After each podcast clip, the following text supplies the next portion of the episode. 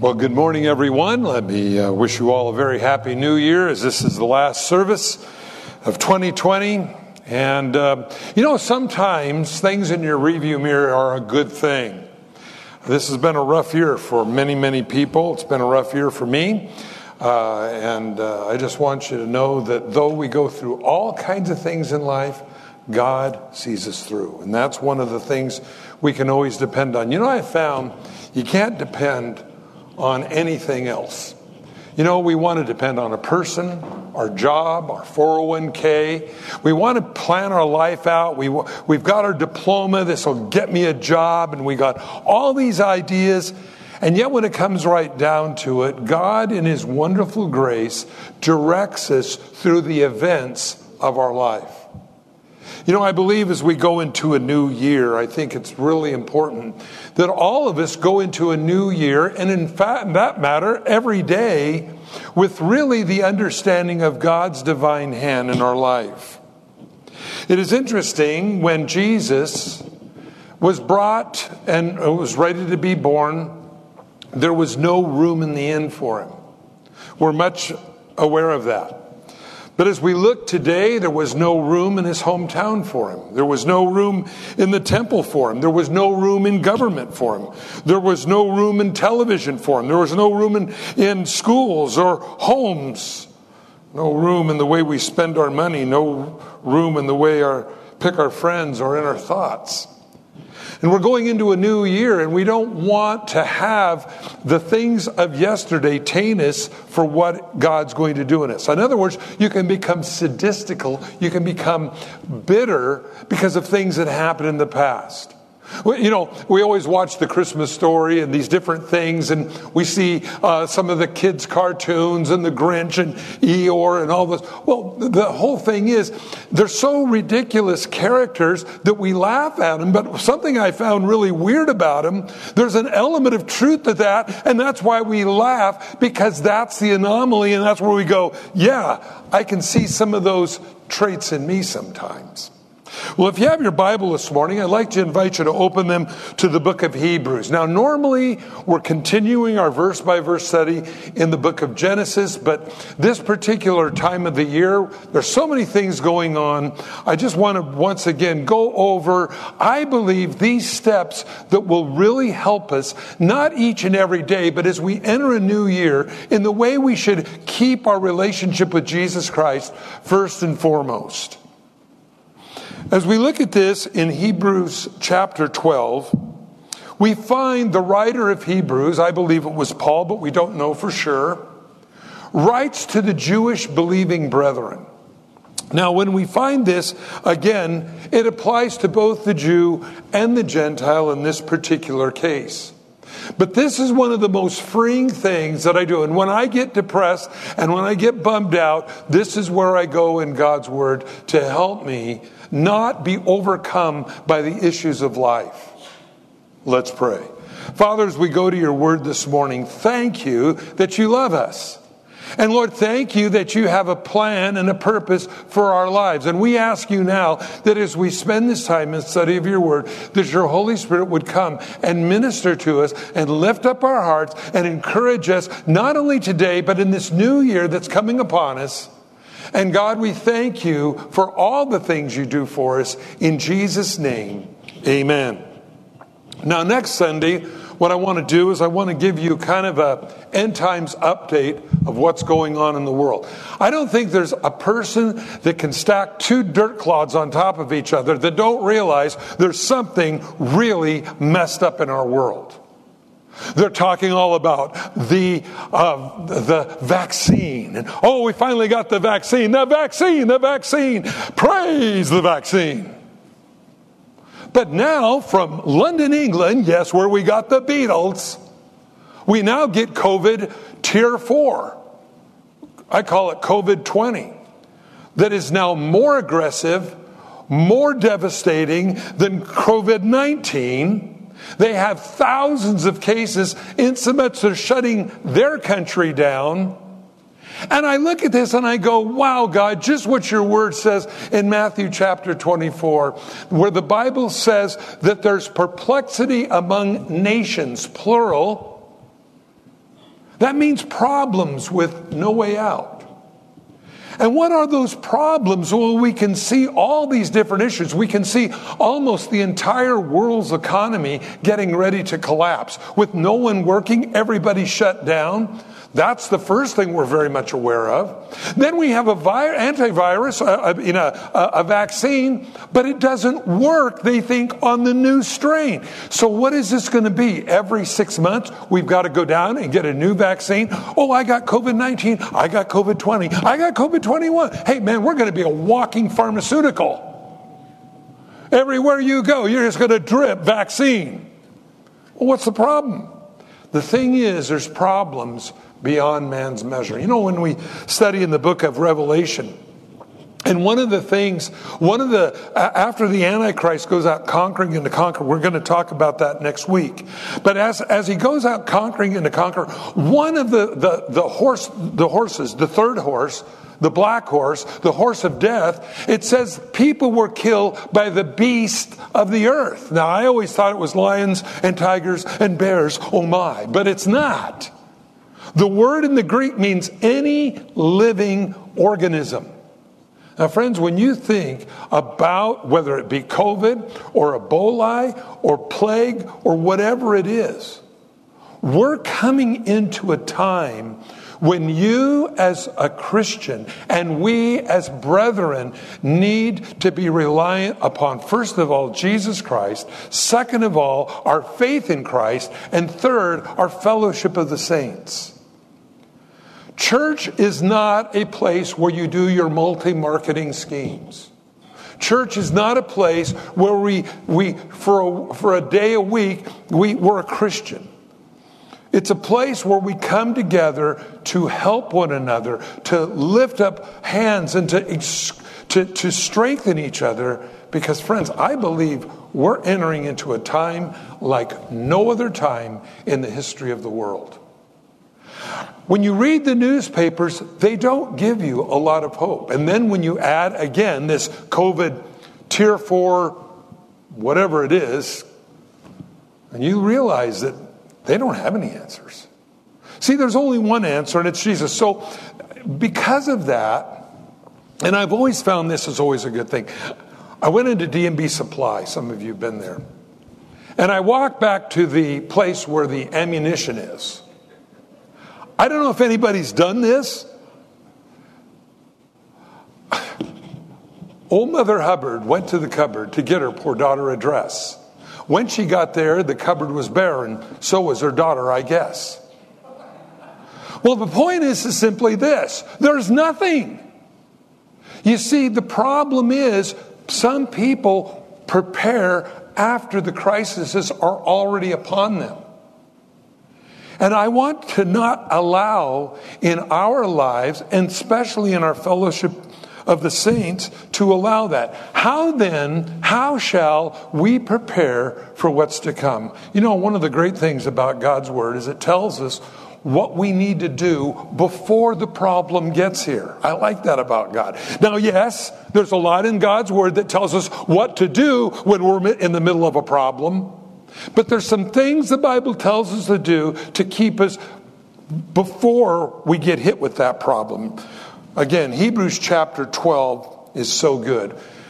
Therefore, and whenever you see therefore in the Bible, find out why it's therefore. I know it's a corny cliche, but it's tying an idea together where the Bible talks about these things going on in the world beforehand. And you see these things going on. You have the heroes of faith in the Bible. You have Team Daniel and Team David. And you've got all these people around you that have been through what we've gone through. And they came through it with God's help.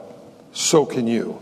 Therefore, we also... That would be you and me. And like I say, when I read the Bible, I always like to find myself in the Bible. In other words, it's not, oh, that's a nice book on the shelf. No, when I read the Bible, it includes you and me. He says this, therefore, we also, since we are surrounded by so great a cloud of witnesses, let us lay aside every weight and the sin which also easily besets or ensnares us, and let us run with endurance the race that is set before us. One thing I've noticed about people who run races, they train themselves. They train themselves. I know my wife, she likes to run, and she runs a lot. She goes out and runs every day, so she runs these races. Now me, I run a race, and I don't think I could make it to the end of the driveway, but that's another point. The thing is that you train yourself. Well, how do you train yourself? I'm glad you asked. Let's go back. Let us lay aside every weight. Now, laying aside weight will pull you down. Now, notice it says here, every weight. There are good weights and there are bad weights. Every weight that slows you down. Something doesn't necessarily, friends, have to be evil to be pulling you down. One of the things it says here is it says, let us lay aside every weight. Now that can be good or bad. Now the next, and the sin. By the way, sin is always bad. Sin never does us good. It always hurts us. And by the way, that's why it's sin. It isn't that God goes, well, I'm going to take 10 of the things you like to do the best and 10 of the things you hate to do the most, and I'm going to swap them and call it sin. No, that's not the way it works. God knows something more about sin than we do. We see, oh, look, it's fun. God says, like he would to the fish in the ocean with that big juicy worm on the hook that the fish doesn't see, there's something wrong with that fun. A lot of people say, well, I'll do something and then God just punishes me for it. No, the wages of sin is death. It isn't say God's wrath falls on those that sin. Well, it does say that. But the wages of sin is death. That's why it's sin. That's why it's not good for you. You could say, well, I like eating every single jelly bean in the giant jar I got for Christmas. That is not necessary. The problem is the jelly beans aren't the problem. If you eat all of them, you're going to blow your pancreas out of your body. Here's the problem. What we do sometimes can be in excess. Every weight that easily besets us. Think about things that pull you back. What is it? Can it be a hobby? Is the hobby in itself evil? Not necessarily. But if you're devoting too much time to it, if it's taking you away from things that are really important, what the Bible says important, then even though it's not an evil thing, it's not a good thing for you. Now again, this is to prepare us for what's ahead. Now again, you don't have to run real fast unless you're running from a burning building. Most of the time we can just go down the stairs and walk out the doors. But if the building's on fire, I am more motivated, aren't you? I want to get out of here. To run and be able to run quickly without being weighted down, friends, I think is so important. Lay aside every weight. Number two, and the sin which so easily ensnares us or besets us, as the old King James says. Now, ensnaring is the idea of capturing. And that is one of the great problems that sin does, because we don't see the danger and the damage in sin until it's already done its work. And one thing that I find, the Bible talks about God's mercy endures forever. But just because God's mercy has endured in times, sometimes even us as Christians, doesn't mean God's condoning what we're doing. You're living in his mercy. But don't ever take God's mercy as that God doesn't care. I've seen people even in the world, they live a riotous lifestyle. And they go, well, if God didn't like this, he'd do something about it. No, you're living in God's mercy. But God's mercy can run out. It'll last forever if you want it to. But the problem is, as we move away from God, I find we don't want it to. And so he says, don't let these things ensnare you. Now, why is that? Because I believe in the days to come, and I think they're here, We need to be able to move quickly with the purpose, the will, and the inspiration of the Holy Spirit. Let us run with endurance the race that is set before us. Again, running a race requires training. And God's desire for you and me is to be trained for the days to come. The Bible talks about the days that are ahead. The Bible says men's hearts will fail them for fear. That shouldn't be you, shouldn't be me. We should be about our Father's business in the dynamic that we realize the time we're in, we recognize it and say, okay, God, this is what I want to do for you. Notice verse 2. How do we get this? Getting rid of these sins. How do we get rid of these things that laying aside? How do I do that? Verse 2. Looking unto Jesus, the author and finisher of our faith, for the joy that was set before him endured the cross, despising the shame, and has sat down at the right hand of the throne of God. The word looking here in the Greek literally means to stare with awe and admonition. That's what it means. That's who we look at. Friends, there's so many voices today to we as Christians saying, look over here, do this, do that. And we can find ourselves drifting, even as Christians. Do you know anybody that's a Christian that once loved God and now they're drifting like the rudder got knocked off and they're just blowing on the high seas, whichever the way the wind blows? You see, they have allowed themselves to be weighted down. They have allowed sin to do it. And again, sin doesn't necessarily mean, oh, I'm robbing banks or whatever. Sin just anything that besets and takes away the preeminence of Christ in our life. So he says he endured the cross.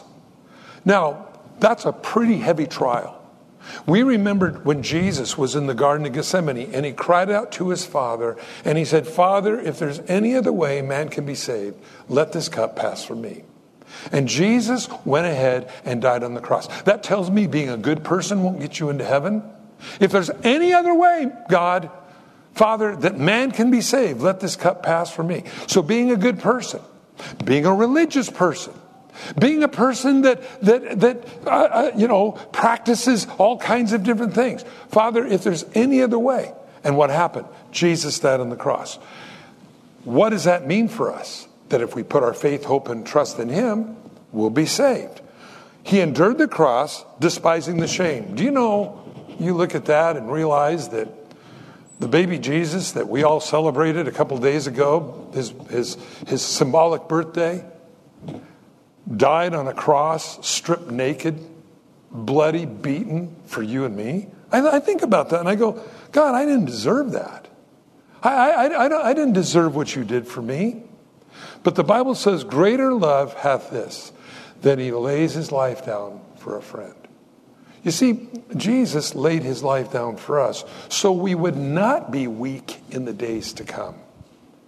You're going to have to be bold. You know, the Bible says that there is going to be such an onslaught of sin and wickedness in the world that if it were possible, even the very elect would be shaken. And I pray today that your faith is solid in Christ.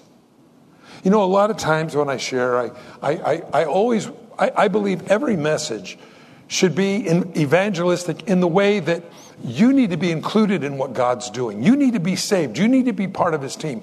But on the other hand, today as an example, this is one of the places where we that are already Christians need to be we need to be encouraged. We need to be restored and blessed. Because again, when we realize you've got to keep your eye on the prize. He endured the cross because he looked past the cross and saw what was on the other side. Friends, today it requires a couple of things. Let's review real quick. Laying aside every weight. Get the stuff out of your life that doesn't matter. That's the first thing. Number 2, every sin. Sin never does me good. I don't care how much the devil says it's good for you. It is not good for you. It will hurt you. It'll destroy you. It'll taint your vision on the way you look at others and the way they look at you. I'm telling you, sin is a killer. That's why God says, get out of it. God doesn't make the sin bad. Sin in its nature is bad. And that's why you got a daddy in heaven that says, baby, I love you. Don't get ripped off by the lie. Now, again, the devil knows how to package a lie, sin, to make it look good. I think that's what Hollywood is all about. I think that's what our whole society's become. And so if you believe in that, if you trust in that, that's where you're going to find yourself when the crises come. And they're coming, friends. Being a Christian does not exempt you and me from problems. Jesus said, in this world, you will have tribulation. I don't want to hear that. Bah, bah, bah, bah, bah, bah, bah. I want to hear positive faith words. No. Jesus said, in this world, you will have tribulation. Friends, can you see it coming? I can. Have you noticed how people don't know what to do? They don't have any answers. Certainly the world doesn't. But you do. You're that light of the world. You're the salt of the earth. You're the hope that I believe the Bible talks about here. And yes, we got to see through the trial. We got to see through our own issue. And as it says here, he sat down at the right hand of the throne of God. You have a reward in heaven. Jesus paid a price for you and me, so we could go to heaven, but he also paid that price because once again, he's restored. You will be restored in heaven. You're going to get a brand new body one day where this old one doesn't break down and have to have operations and have heart attacks and cancers and all the stuff that we all have gone through. But it's good to know. Now, he says, for consider him who endured such hostility from sinners against himself, speaking of Jesus, lest you become weary and discouraged in your souls. You don't think the writer of Hebrews understood that things around us can discourage us and make us want to give up and just say, well, you know, I don't know what's going to happen. I guess I just want to roll over and die. He tells us clearly here, consider him who endured such hostility from sinners, lest you become weary, discouraged in your souls. You have not yet resisted unto bloodshed, striving against sin. You see, God's going to help us. Greater is he that's in us than he that's in the world. That's one of the great things about being a Christian, friends. It isn't just we get eternal life, our sins forgiven, but we have a life worth living here. And so God's desire then is to refocus it. Now, I've shared many times in the Bible how finding God's will is so important for your life. I heard about the people that just kind of close their eyes, open the Bible, and point at a verse. That's not the way we find God's will. God's much more exact than that. And I've shared with you so many times, as we read the Bible, anomalies in the Bible.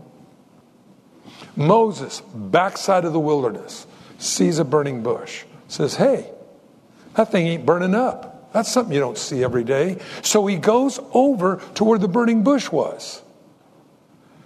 And the Lord spoke to him out of it. Now, first anomaly is the burning bush that didn't consume itself. But there's even more there.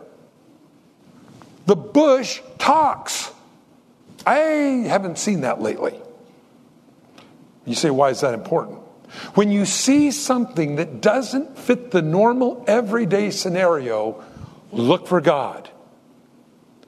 Well, I was backing up and here's this old guy in my driveway, blocking my driveway. And man, I got mad. See, God put him there. God put him there. When something is not normal, I believe this is God saying, hey, look at this. It's a funny thing, and I've shared this many times, but me and my friends used to go down to Las Vegas, and we used to just witness on the Strip. There's back before the COVID days, a long, long time ago when the earth was cooling, but there would be millions of people on the street, and we just say, Lord, there's so many people out here. Who do you want us to talk to? And we would pray, and then all of a sudden, and all these people, God would cause, in my particular case, to focus on a guy sitting on a bus bench with his hands in his face. And it was like a giant neon sign going, this one. Millions of people all around, didn't matter. This is the one. You prayed, this is the one. And I remember I walked up and I sat down alongside him and I said, I don't want to intrude, but are you okay? And he looked up, pulled his hands out of his face, and he said, no, I'm not. And I expected him to say something like, I just lost all my money in that casino. That's not what he said. He said, I thought I would be happy by coming here, and I'm not. And I went, Lord, man, you've got your Holy Spirit guidance system tuned in. But see, you see all these people, but here's one guy sitting on a bench with his face in his hands. And I think that's an anomaly. That is not normal. Look for abnormality, because that is where I believe God directs us. All the way through the Bible, you will see things like that. And when we see things like that, we want to be able to respond to what Jesus does and how Jesus uses us. You're his hands, you're his feet. We are not saved to set. And I know sometimes it's an inconvenience, and that's what this is talking about. But for what was set before him, he endured the cross. He endured the hardship for the ultimate reward. Yes, and I know that is sometimes very hard to do, but I know God will see you through because God's a good God. And he says, and you have forgotten the exhortations which speak to you as sons. My sons, do not despise the chastening of the Lord, nor be discouraged when you are rebuked by him. For whom the Lord loves, he chastens, scourges, and every son that he receives. You know, I don't know if you've ever been spanked by God. I have. In fact, a lot. And you say, well, what's that like? Well, it's like this. You're in a car with your friends on a Friday night. And the cop pulls the car over. And there was a lot of stuff going on in the car that wasn't godly. And the thing is that you're the one the police puts in the patrol car. Let them go. They were the ones that caused the problem, and yet you're the one that got busted. And you say, God, me, me, me. Why is it always me? And God says, because I love you, and I'm not going to let that happen to you. I remember down in Bullhead, I had a house down there. And I was getting ready to leave, and to come back to Idaho. And I was getting everything ready to go. And I hit the garage door to close. And the gear on the top of the garage door opener breaks off and flies across the garage. And the door goes, and I went, and I'll be honest, me, me, me, why is it always me? You ever been that way? You ever do a pity party with God? I have. And God goes, would you please stop it? So I pulled the chain off, and I pulled the garage door down, and I dug through my junk, and I found some bolts, and I bolted the garage door shut. Give thanks in all things. This is the will of Christ Jesus concerning you. Yeah, right. I was in a hurry. All this stuff I left. About 4 weeks later, I got broken into. They would have cleaned out my garage like they did my neighbor's garage, but they couldn't get my garage door open. Anomalies. Anomalies, friends. What oftentimes we get angry with God over is the very thing God's saying, I'm protecting you. And even in God's correction, when he spanks us, he does it so that we will mature and be more like him. There's nothing worse than an uncorrected child. We call them spoiled. And what's really bad is you see kids, and actually you'll actually find different Bible teaching that says, whatever you want, you just blab it and grab it. Everything is yours. I'm a king's kid. I get Erico and tinted glass. Everything is mine. And do you know what that produces? The same thing it produced in your family if you ever gave your kid everything they ever wanted. You never said no. They are spoiled, rotten brats. They haven't learned patience. They haven't learned what it's like to go without. They haven't learned a lot of things. And thank God we have a God in heaven that says no. And don't you ever for 1 minute think God doesn't love you because he says no to you, or snaps the gear off your garage door opener. He's protecting you. You see, part of preparing for the future is trust in him. And if I view everything God does to me as, oh God, you don't love me,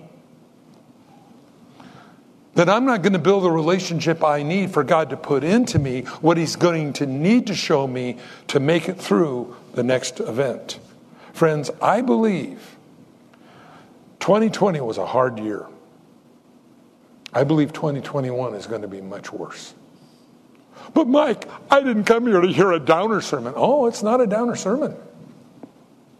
I believe as the world gets darker, you get brighter. And people are looking to you. I look at the radio here at CSN and what we do here at the church. And instead of people going away, more and more people. Do you know what has happened with everybody shutting the churches down? They listen on to us on the radio. Instead of hearing how God wants you to have everything you ever wanted, they actually start hearing God's word taught, and they start growing up. And they go, wow, I realize that I got a God in heaven that loves me enough to correct me and straighten me out. That's what the book of Proverbs is all about. The book of Proverbs was written by a king to his kingly kids to know how to behave in a contrary world. We need that. Don't feel like you have to fit into the world, because you don't. You're not part of the world. You're not what they want. You're not what you. Your heart, your desire is to see them change, not them to change you. Being about your Father's business is so important. And so being corrected by God is so important for each one of us today. Never forget that. God's great love for you. You see, I can go forward knowing I have a daddy that's going to keep me from getting in trouble. If you're not a Christian here today, my heart genuinely breaks for you. Because you have no one that corrects you, no one that loves you enough to tell you the truth. Do you know there's a truth that's uncomfortable? And you know there's a truth that God reveals to us that unless we trust him, we won't accept? Have you ever had out to dinner and you drop a big matzo ball on your shirt? Or there's something like a noodle in your beard. Ladies, I know this is going to be hard for you to relate to. But it takes a friend or someone that really cares about you to say, your fly's down. Or, you got a noodle in your beard. Thank you. Now, was that person being mean to you because they told you you had a noodle in your beard? Or were they telling you because they loved you and didn't want you to look silly? I have found a lot of times in my life, God goes, you got a noodle in your beard.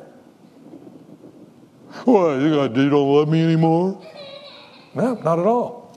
God tells us because he's preparing us for what's to come. Now notice verse 7. If you endure the chastening, God deals with you as sons. For what son is there whom a father does not chasten?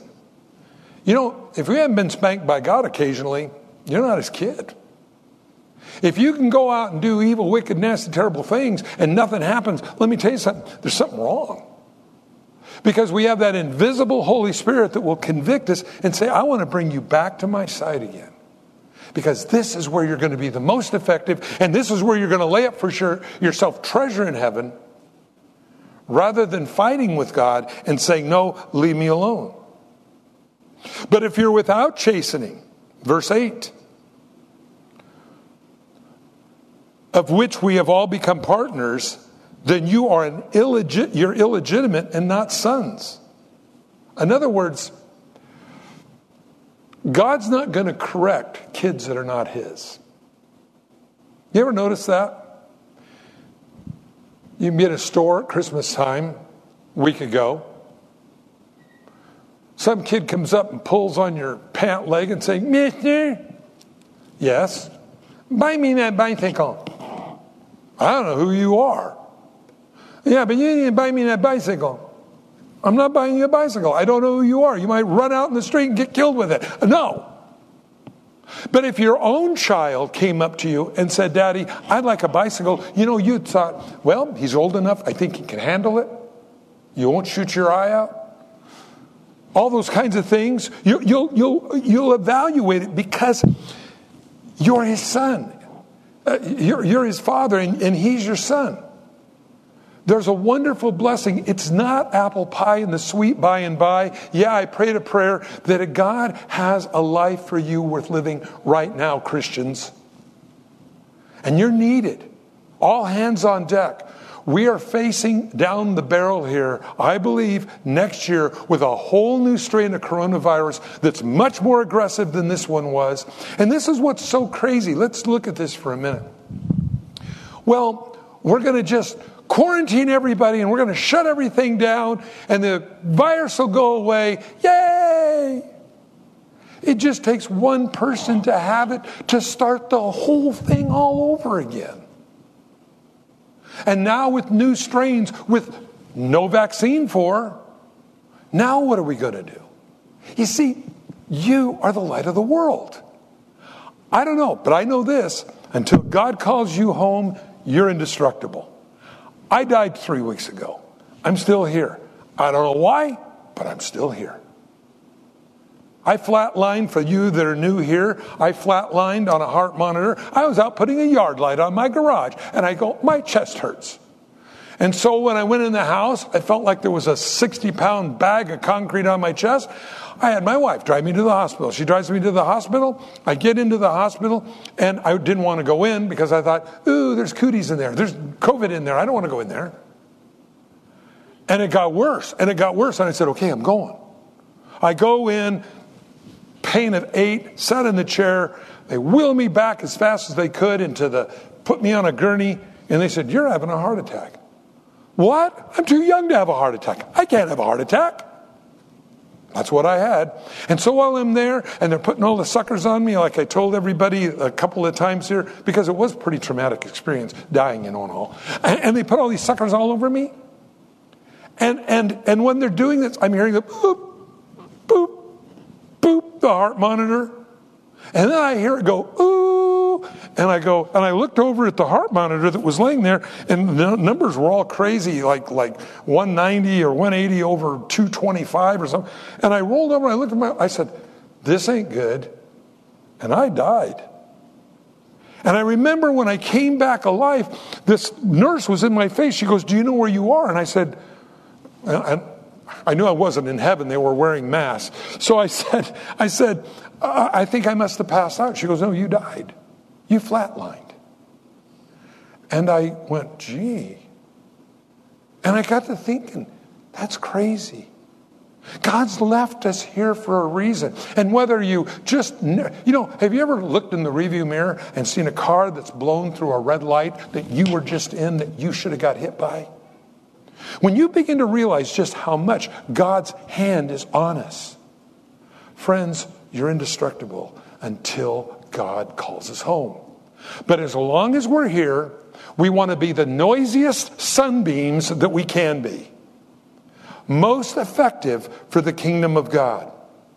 And if God has to correct us to bring us in to where he wants us to be, that is going to contribute to your eternal reward.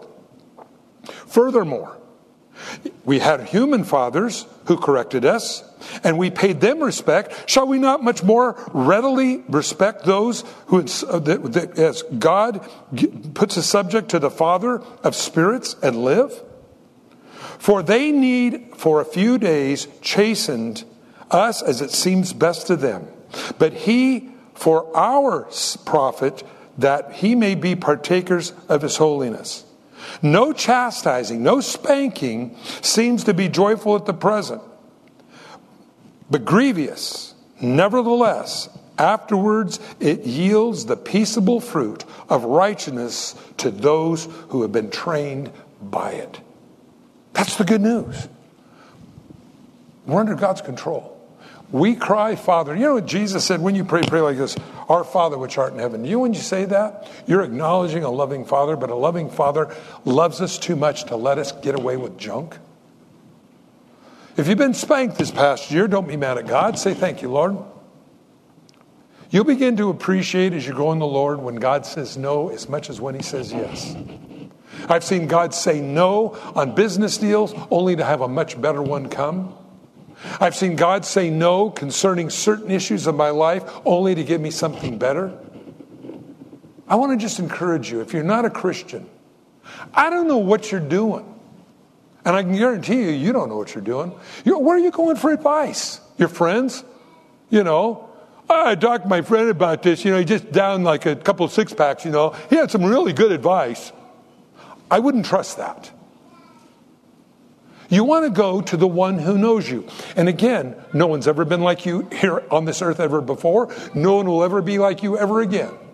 You are unique, and the circumstances in your life are so unique, you can't wear somebody else's shoes. And you got to go to the God who made you to say, God, what do you want me to do? And God will show you, because he loves you. This morning, if you're a Christian, I want to encourage you. Don't get mad at God in these days that we're in, if there's discomfort as God rearranges our priorities. That's part of it. Reminding us to lay aside those things that do not profit us, get rid of the sin in your life. And again, as God does these things, it's not because he doesn't love you, it's because he does. To focus on what's important. This morning, if you're not a Christian, and you're tired of going to your goofy friends for advice, or Ouija boards, or fortune tellers, or call the psychic hotline. Hey, if you're so psychic, call me. That's one of the things I can't figure out. If you're so psychic, how come you're working for these people and you don't know the lucky lotto numbers? If you're psychic, you would know what the lucky lotto numbers are. You would be a multi-billionaire. But they don't know. And they say generalities like, I perceive you're a man. Yeah. And you have some friends. Yeah. Oh, you know so much about me. I'm so amazed what people will buy into. You got a daddy that loves you. Let him bless you this morning. If you've never prayed, you're tired of living the life the way you've lived it. And if you're a Christian that you've been grumbling against God, this morning I want you to pray this as well. And mean it. And let God do what he wants to do, so you can truly say, Father. Not some unknowable God beyond the cosmos, Daddy. And I know this, Daddy loves a whole lot more than he ever spanks. And the only reason he ever spanks is we need it. I want to encourage you this morning, be about your Daddy's business. You're the one that will be blessed. If you need to pray and get right with God, maybe we find ourselves complaining far more than thanking. Why don't you pray this and see what God will do in your life? So you repeat this.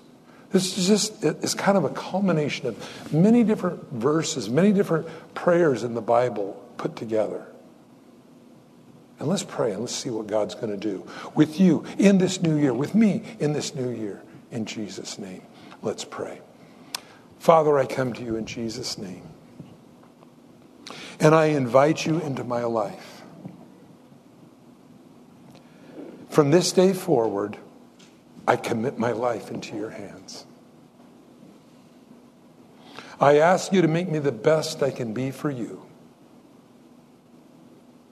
So help me. Correct me when I'm wrong.